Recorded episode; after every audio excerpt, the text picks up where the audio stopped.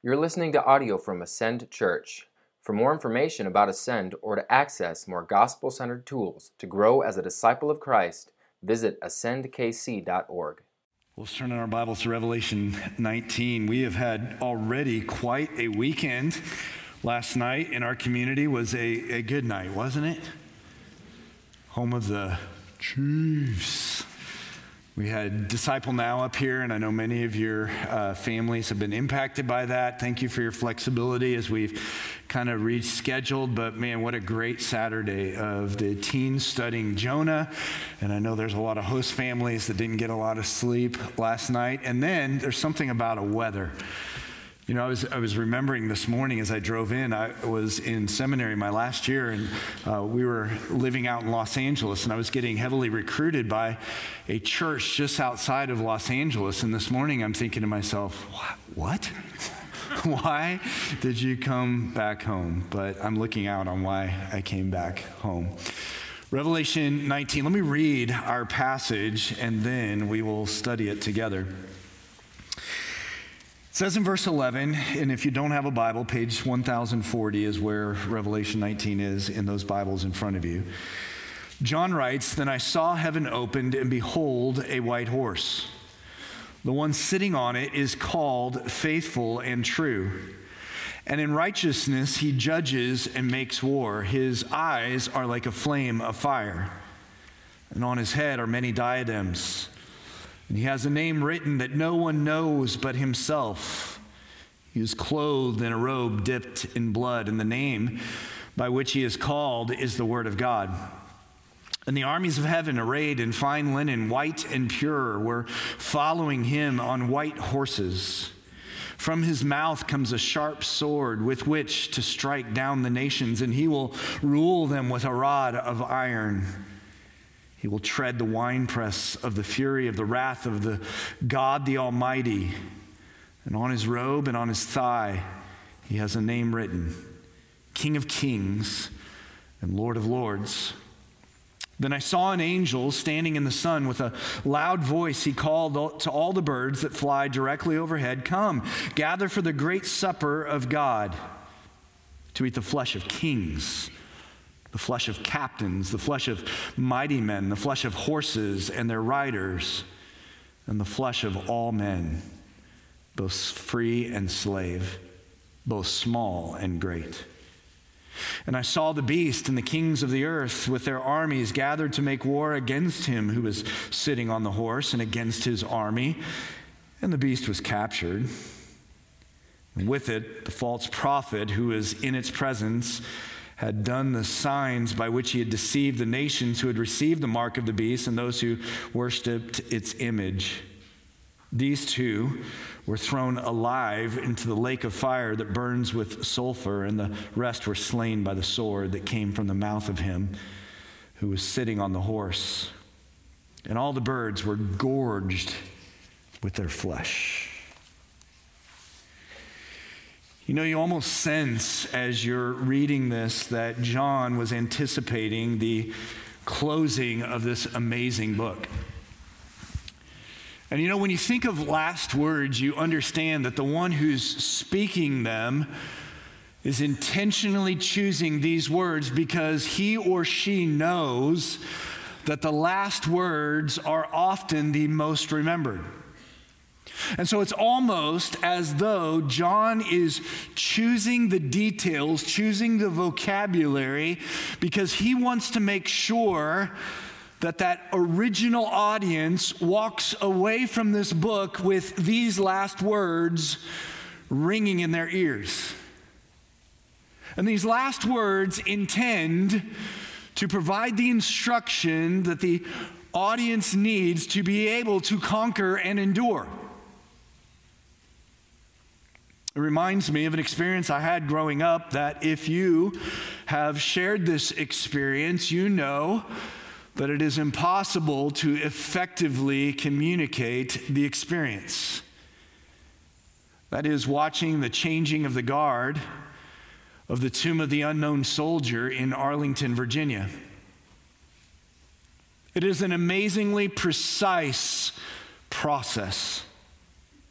A soldier chosen from the 3rd Army Battalion, given the award of the badge that is third least likely for someone to receive in the military, walks back and forth on a mat guarding the tomb of the unknown soldier.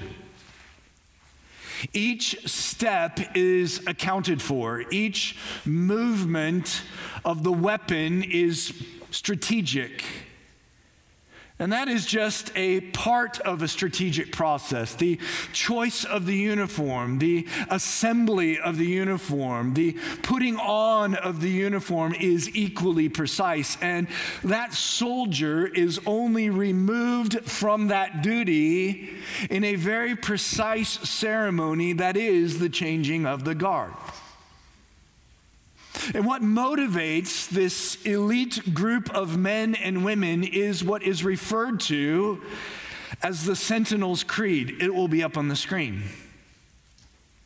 And it is these words, and more importantly, more importantly, the ownership by these guard members of this creed that motivates them to guard the tomb 24 hours a day, seven days a week, including this weather. Check out this video.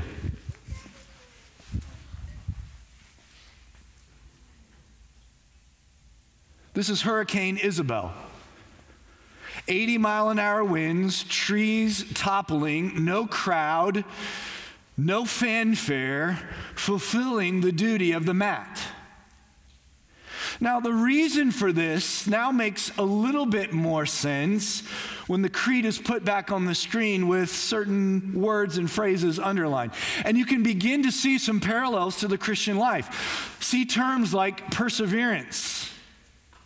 See terms like motivation of a, a profile and an expectation of perfection. But more importantly, look at the motivation is not the crowds. It's not the badge that this guard member has been awarded. Look at what it says the, the motivation for the fulfillment of the duty of the mat is the soldier in the tomb. The value that that guard member places on the sacrifice that was performed. And it is for that unknown soldier that the guard is motivated, that whether day or night, whether sun or storm, they fulfill joyfully their duty. In fact, if you go out to YouTube and you watch some of the interviews and the testimonies of these guard members, it is a joy for them. And in fact, they relish those days when it was cold, when it was stormy, because they are motivated by the value that they place on the soldier. Beloved, this is the parallel, I think, to Revelation 19 11 through 21 is that what John is doing is reminding us that the Christian life often devolves into duty. We know that the Bible says, as a Christian, you do this, you don't do that. You pray, you don't cuss. You read the Bible, you don't get drunk. You go to church, you don't not go to church. But I think as Christians, we often think that the motivation is the very do and don't of the Bible. But what John is reminding the readers is that we conquer and we are endure because three things. In fact, you can see the big idea in your notes. That is, that John reminds us that the motivation by day or night, sun or storm, the majesty of the king provides the motivation for us to conquer and endure. But let's answer the expected question in three ways. The question, why do we conquer and endure? Number one, and most important, because of who he is. And beloved, listen, this is the bulk of the sermon. We will spend a significant amount of time because if you look at the number of verses in this section, the most amount of time is devoted to this. We walk the mat of the Christian life most of all because of who he is. Verse 1 says, Then I saw, which, by the way, if you have been part of Revelation and this series and the study, this is review, but if you're new to the study, I propose to you that when you read, Then I saw, or after this, that John is not speaking of chronology or order of time, but instead the next vision or the next description. That's going to become very important when we study chapter 20, Lord willing, next week. He's not speaking of chronology. He's simply saying, This is the next vision. This is the next scene that I'm describing. And what happens is, look at what it says in the text heaven is open. Heaven authorizes what follows. This is from God directly, and then he uses the word that we've seen repeatedly in Revelation behold.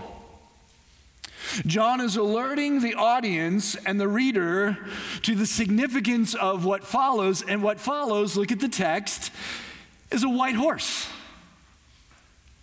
Now, this is not the first white horse in the book of Revelation. In fact, you can write down chapter 6 and verse 2. The first seal is described as a white horse and a rider on it.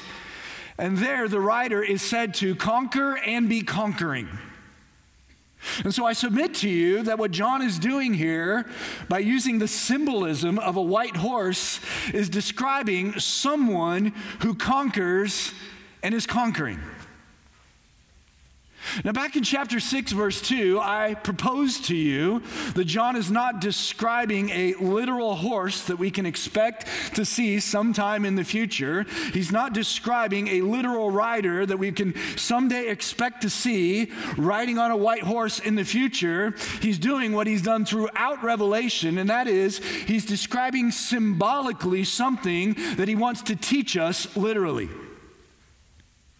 And so, back in chapter 6 and verse 2, we saw that John is describing in the description of the white horse and the rider on it as the world system that on repeat attempts to conquer humanity. And don't we see this? We see this with sports teams, and I had a whole different illustration teed up if we lost last night.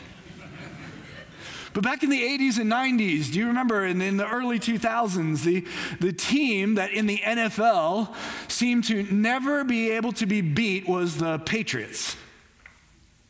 In the NBA in the 80s and 90s, it was the Chicago Bulls in the 70s. Many of you can't remember this, but it is the Oakland A's in baseball. We see entertainers rise up that we think they are the best, the Beatles.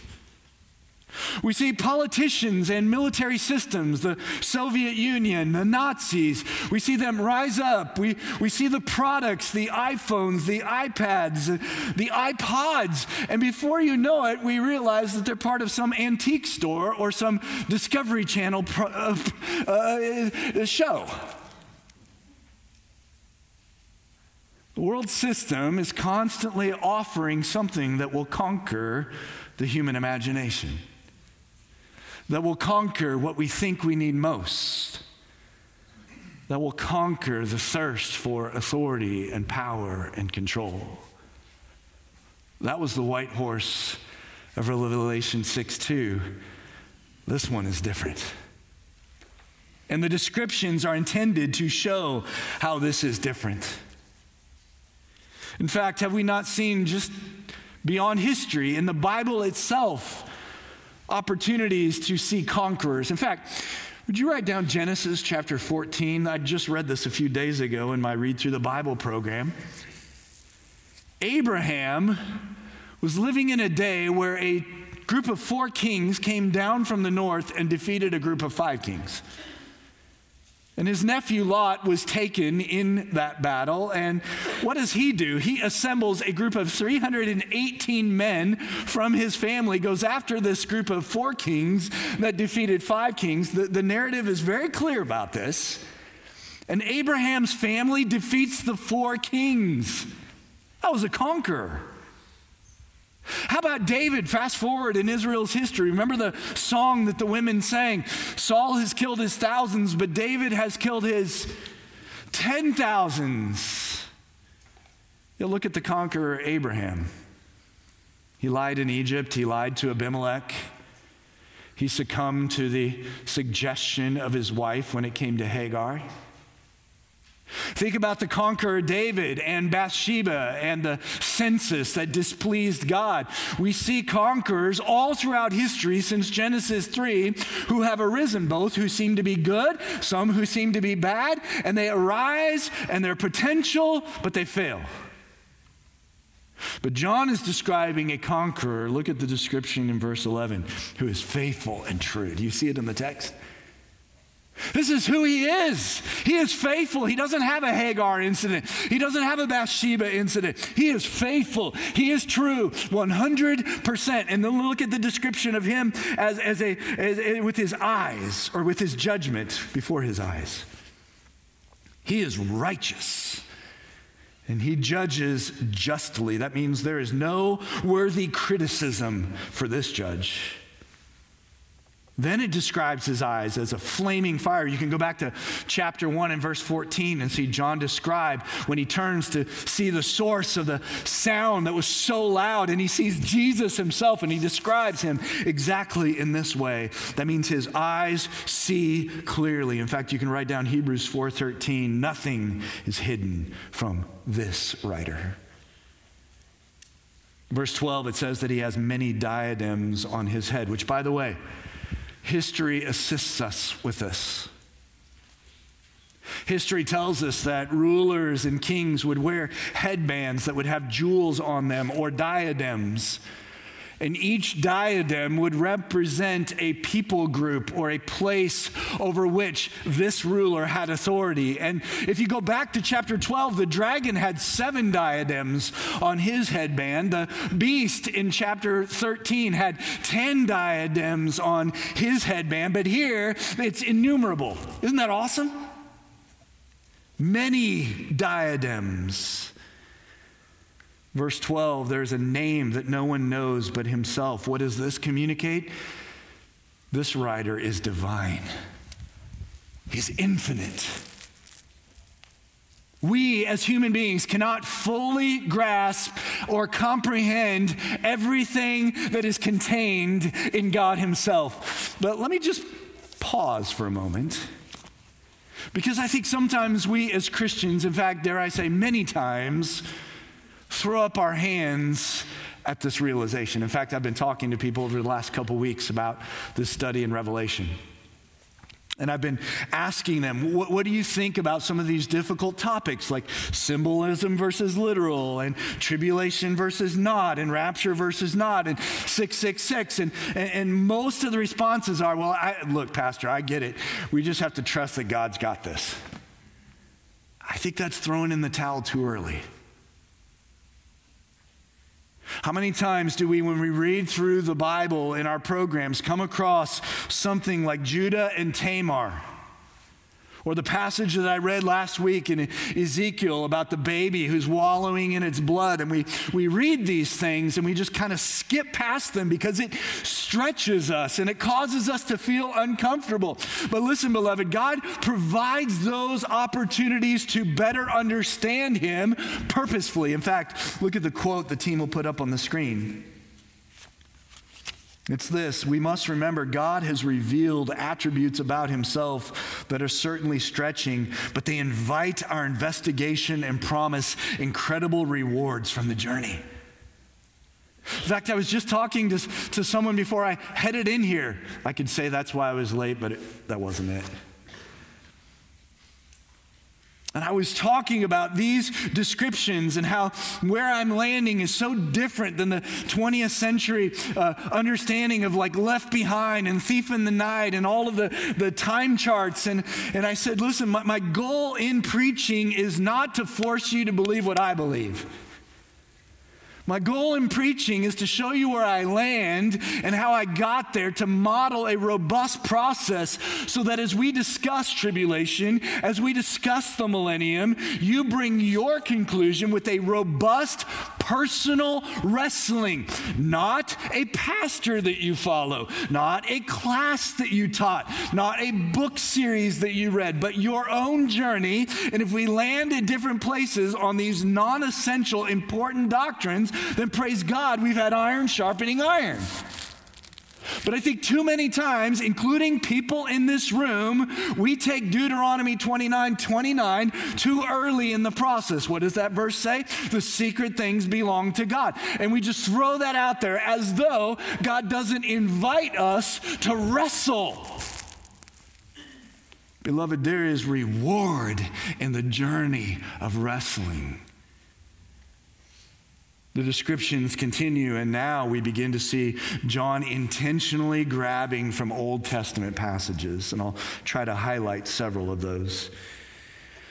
Verse 13, it says he has a robe that was dipped in blood. Now, what, what, do we New Testament Christians immediately think when we think that Jesus is wearing a robe dipped in blood? Don't we think about his crucifixion? And certainly we could go back to chapter 7 and verse 14 that describes saints in heaven wearing a white robe that is white because it's been washed in his blood of his atonement. But I don't think that's what John is specifically referring to here. In fact, they'll put a passage up on the screen Isaiah 63, 1 through 4. And I'm more inclined to think that John is referring to this passage. It's a passage of judgment describing how God will judge people with the imagery of their splattered blood on him. I think this is vivid imagery alerting the reader to the fact that the one he is describing will judge. And he will judge decisively and authoritatively, which leads to the next description of him in verse 13. It says that he was called, you see what it says? Look at the text the Word of God. The same author, in his gospel about Jesus, began by saying, In the beginning was the Word. And the Word was with God, and the Word was God. And yes, the Word points us to Jesus, but Jesus is also the Word. And yes, He's the revelation of God Himself. But I think in the book of Revelation, He's focused more specifically on the judgment of God. That when you see the phrase the Word of God or Jesus referred to as the Word in the book of Revelation, he's, he's focusing more specifically on the authority and the decisiveness of God's final judgment. Verse 14 the armies of heaven assembled. Do you see it?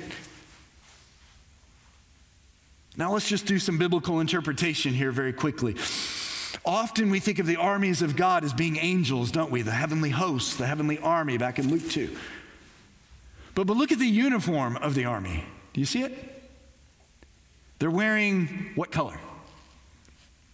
White, bright and pure. Did we just read that? Back in verse 8. I think this is describing the church, the believers of all time, from Genesis to Revelation that are following after the king. Now, this is interesting because the wording is specific.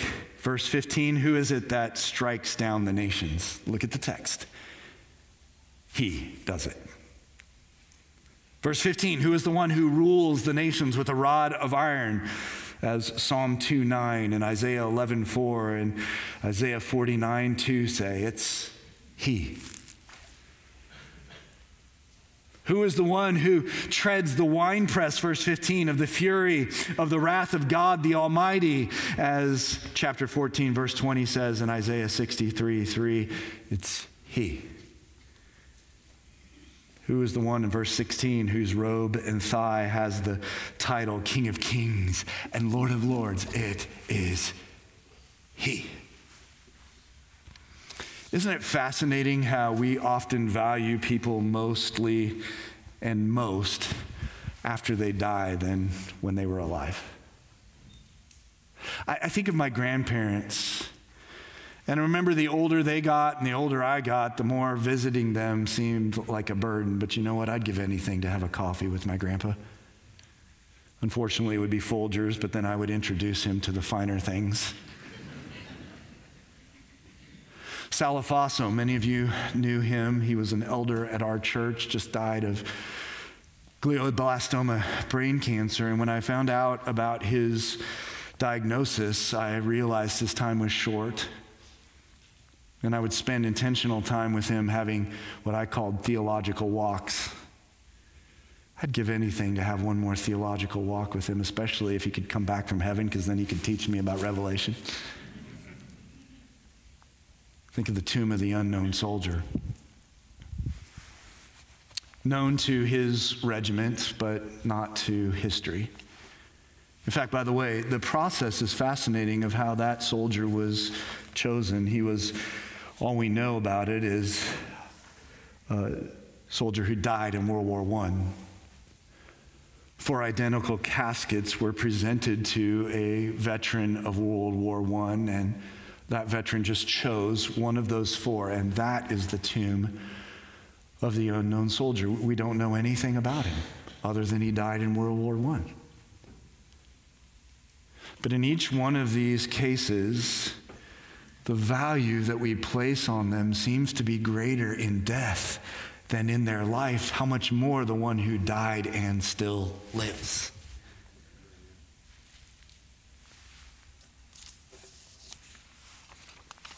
We are given the privilege in this passage of focusing on him and the king. But the fact is, beloved, that we often place our value on this king conjoined with his benefits to us, don't we? Like, like, a, like a Siamese twin, we often cannot separate King Jesus from what he gives to us and what he does to us and I think that's what John is living in is this tension and he's forcing us to surgically remove the two for a moment. See, I think in the Christian life, we often think of God and Jesus and the Holy Spirit immediately with the benefits that they have for us. And we do that in our prayers, don't we? Phrases that we often utter without even thinking of them Dear Heavenly Father. Thank you for this day. But I think John is using this vivid imagery, both from Revelation and tying back to the Old Testament, to draw our attention to Him and Him alone. In fact, let me give you four ways we can grow in this. I would encourage you not just to write them down, but to apply them. Number one, read Scripture looking for the majesty of the King. Read scripture looking for the majesty of the king. This morning I was reading the story of Joseph, which I'd submit to you. It's one of the greatest stories in the Bible. And I'm reading about him in the pit, and I'm reading about him with his brothers and being governor of Egypt. And I'm reading about him seeing his brothers, but them not recognizing him, and, and being able to hear and understand them, and asking intentional questions, and then putting the money in the money bag. Before you knew it, I was getting lost in the details of the story and not focusing on looking for the majesty of the king. Number two, prioritize reviewing his majesty in prayer. I've already alluded to this, but I think we could stand to grow in starting our prayers by rattling off some attributes of God and marinating in those. Number three, grow in stretching your doctrine of God. Friends, you will come to ascend and spend enough time that I will present to you some perspectives of God that might not be comfortable. You'll read passages of Scripture that will present to you things that will not be comfortable. I, read Genesis and read about Judah and Tamar, Reuben and Jacob's uh, uh, concubine, I guess you could say. I mean, there are passages of Scripture that stretch us. Lean into that, don't run away from it. Number four, rehearse the biblical gospel. The gospel that the Bible presents, not one that makes us feel comfortable. The, the Bible presents that we are in ourselves totally depraved, that God chose us unconditionally only by his sovereign grace. That Christ's death on the cross is sufficient for all humanity, but efficient only for the elect. That his drawing is irresistible. That when he begins to draw somebody to salvation, there will not be a resistance. And when you are converted, you will be persevered until the end. That's what the Bible teaches about the gospel. Rehearse that over and over and over again. And when you do, beloved, it should elicit within us humility. It should elicit within us gratitude. It should help us come to the reality that we are in the heavenly ranks of God's army, not worrying about where, not worrying about our role. You know what's fascinating about this description is that we are there just to make him look good. Look at the description of the battle. He, he, he, he, not us. We're just there like, go, win, do it, Jesus. And see, when we have that perspective of Him, that leads to the right perspective of us, and that helps us whether we're single or we're changing diapers, whether we're stay at home mom or an executive whether we're opening the door for people on frigid temperatures or up on stage leading worship, conquering and enduring because of who He is. Number two, I told you these will be quicker. We conquer and endure because of who we were. Verse 17, then I saw, it's not chronology, it's just another perspective, another scene, another vision. And I think John is referring to a specific passage in the Old Testament. The team will put it up on the screen Ezekiel 39, 17 through 20. And, and, when you look at this passage and you look at what John describes of eight, uh, birds in the air feasting on flesh, you realize I think John is specifically tying in to this passage to take that symbolic description to teach literal truth.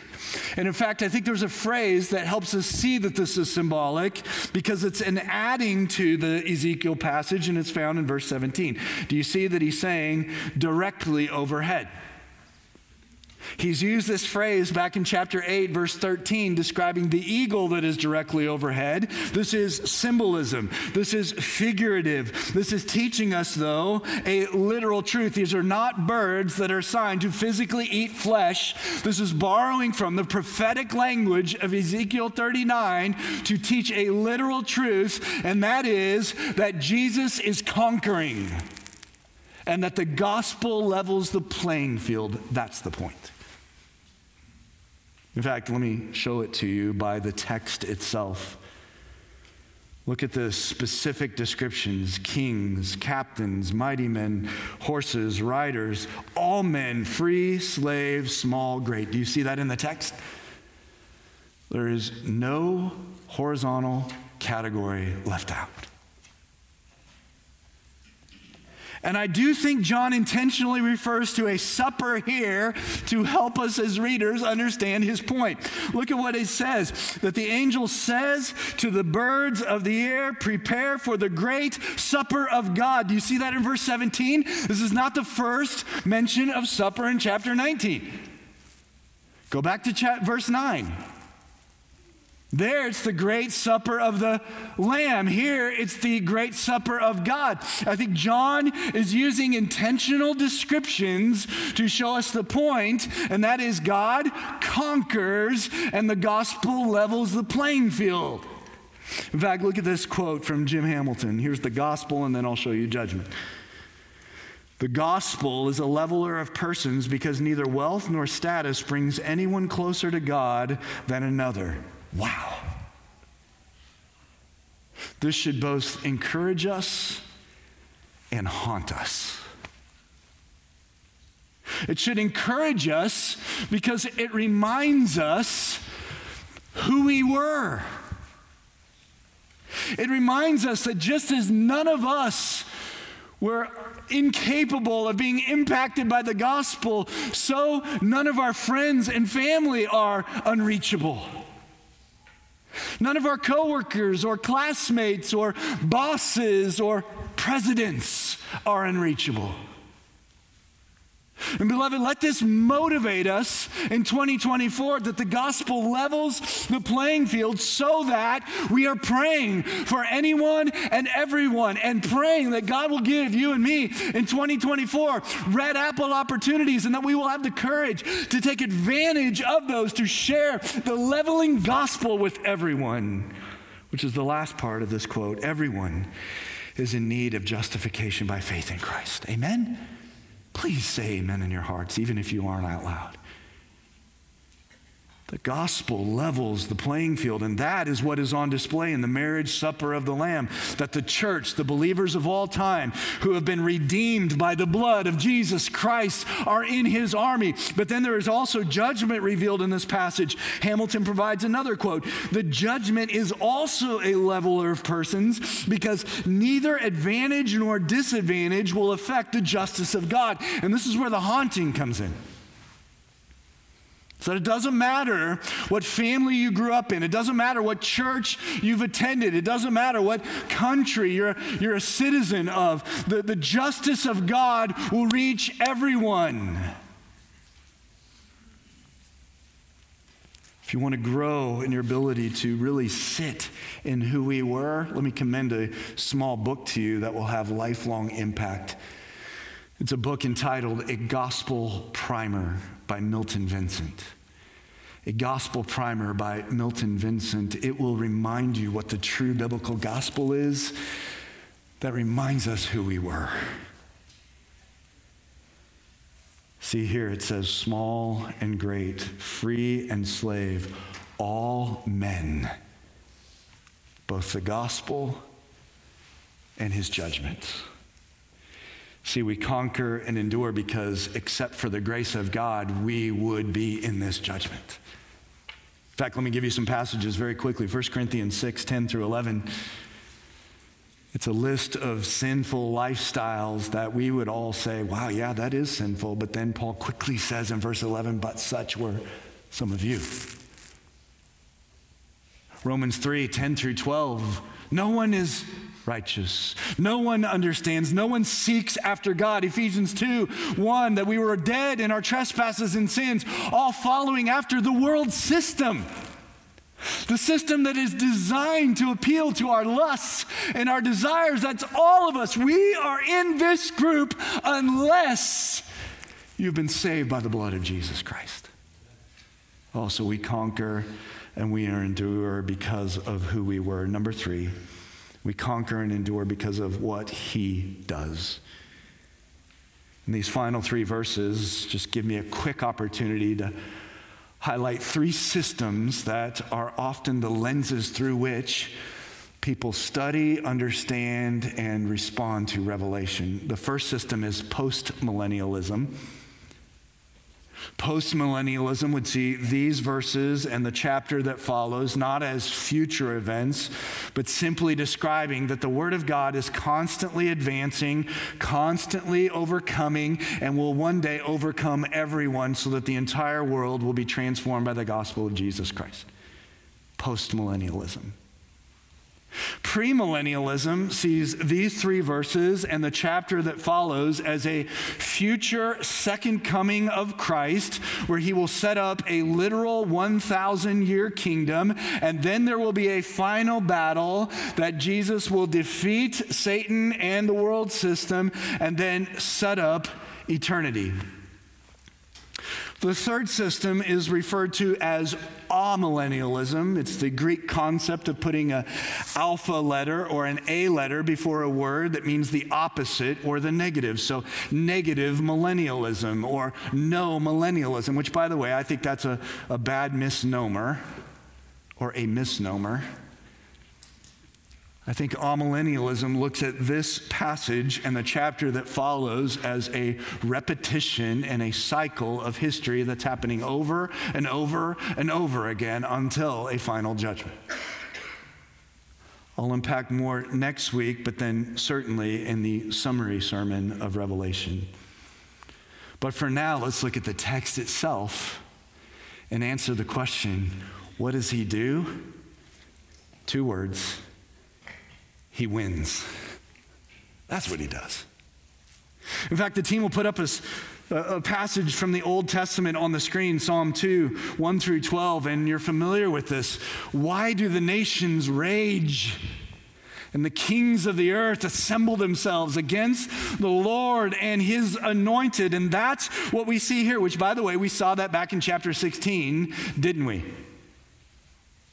The, the sixth seal in chapter, or sixth bowl in chapter 16 is very similar to this. There it talks about the river Euphrates being dried up, which, by the way, we don't need rivers to be dried up in our modern era. In the ancient context, in order for a massive army to be able to cover a massive landmass, rivers and seas would have had to be dried up. And so that's why John uses the symbolism that he does to teach literal truth.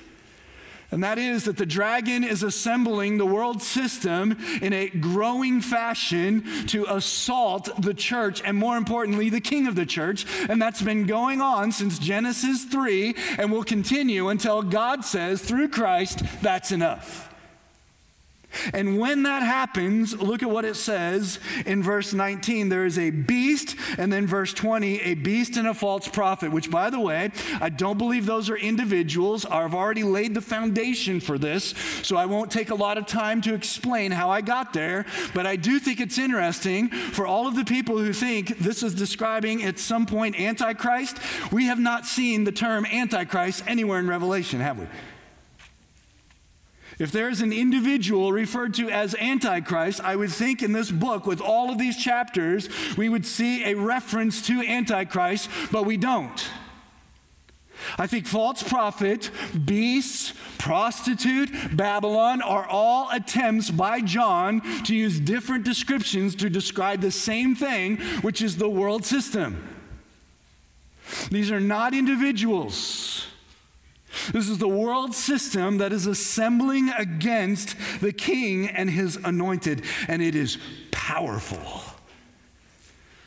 But I think John is doing the same thing here that David did in Psalm 2 when he says, He who sits in the heavens, what? Come on. Come on, people. What does he do that is sitting in the heavens? He laughs. He wins. Let's remember that. And you see in verse 19 and 20 that he's assembling this system, and they're all like Ridley Scott would spend probably 30 minutes preparing this scene. He's the director of Gladiator and Napoleon epic war battles. And so you see this scene is described as assembling, and it's taken generations to get to this point. And then look at verse 20. The beast was captured. It's pretty quick, isn't it? Because all he does is win. Verse 20 says they're captured. Verse says are thrown alive into the lake of fire. This is not annihilation. But, beloved, let me just pause right here and say and be honest with the text. I don't know if hell is a literal fire like the properties of fire we have today.